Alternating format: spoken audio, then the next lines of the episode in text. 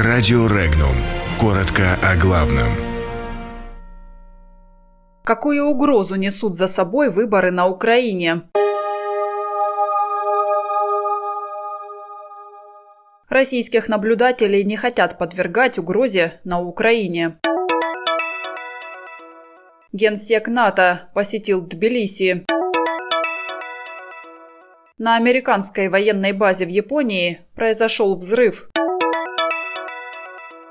Совладелец торгового комплекса «Зимняя вишня» скрылся в Польше.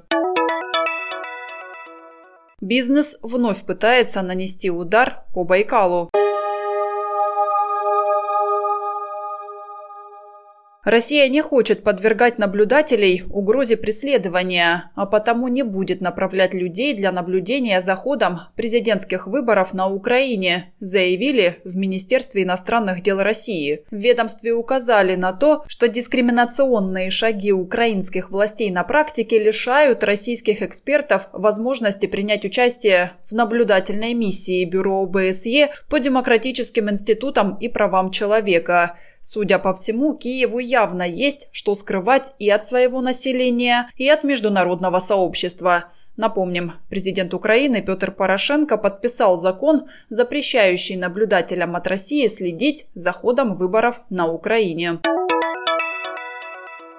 24 марта в Тбилисском международном аэропорту приземлился самолет, на борту которого находился генеральный секретарь НАТО Йенс Столтенберг. Об этом сообщает Грузия онлайн. По данным издания, помимо проведения рабочих встреч, Йенс Столтенберг планировал присутствовать на военных учениях НАТО-Грузия, а также посетить совместный с НАТО тренировочный и оценочный центр.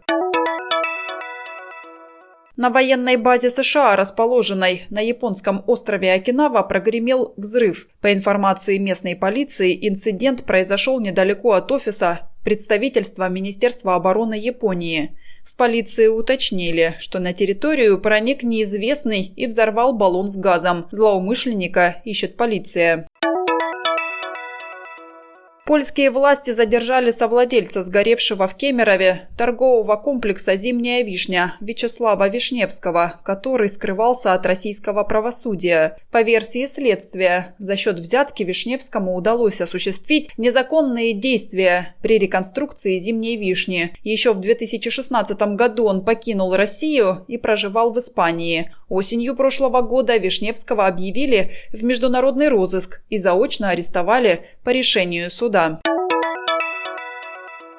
В экспертном сообществе продолжают обсуждать новую инициативу властей, касающуюся Байкала. На этот раз речь идет о предложенных Министерством природных ресурсов и экологии России изменениях нормативов предельно допустимых воздействий на экосистему Байкала. Проект поправок Минприроды опубликовала не так давно, однако экологи уже успели сделать вывод о том, что предполагаемые изменения непременно скажутся на экологическом состоянии озера. Подробности читайте на сайте Regnum.ru.